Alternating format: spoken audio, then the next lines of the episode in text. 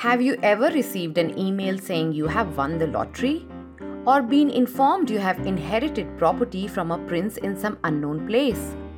Chances are those emails in your spam folder were part of sophisticated fraud networks. Some people are allegedly making a lot of money from them. Nigerian social media star Ray Hushpuppi has appeared in a US court on fraud charges. He's alleged to have laundered hundreds of millions of dollars by targeting a Premier League football club, a bank, and a US law firm.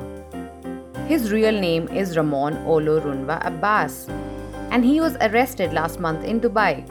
He lived the high life there, posing on social media in luxury clothes and watches, traveling on chartered jets, and driving luxury cars.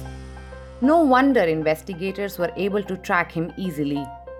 When they arrested him, police seized $40 million in cash, 13 luxury cars worth $6.8 million, 21 computers, 47 smartphones, and the addresses of nearly 2 million alleged victims.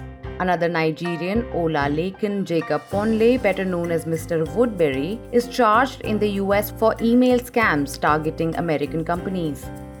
The suspects are among a group of social media stars celebrated in Nigerian popular culture but with long suspected links to cybercrime.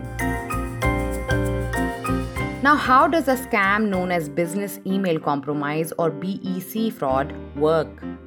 A fraudster calls or sends an email posing as a high ranking figure in a company who often requires an urgent payment. The person asks for money transfers or information related to business bank accounts. Often, a request is made for payments to bank outside Europe. Sometimes intermediaries are used to open accounts for the transfers. The scammers dupe people into doing this by striking up online romantic relationships or offering huge rewards. Some scammers have operated call centers in places like India and money laundering networks in tax free havens. If convicted, Hushpuppi could face up to 20 years in prison. But the lure of the high life seems to outweigh the potential prison sentences for plenty of online scammers.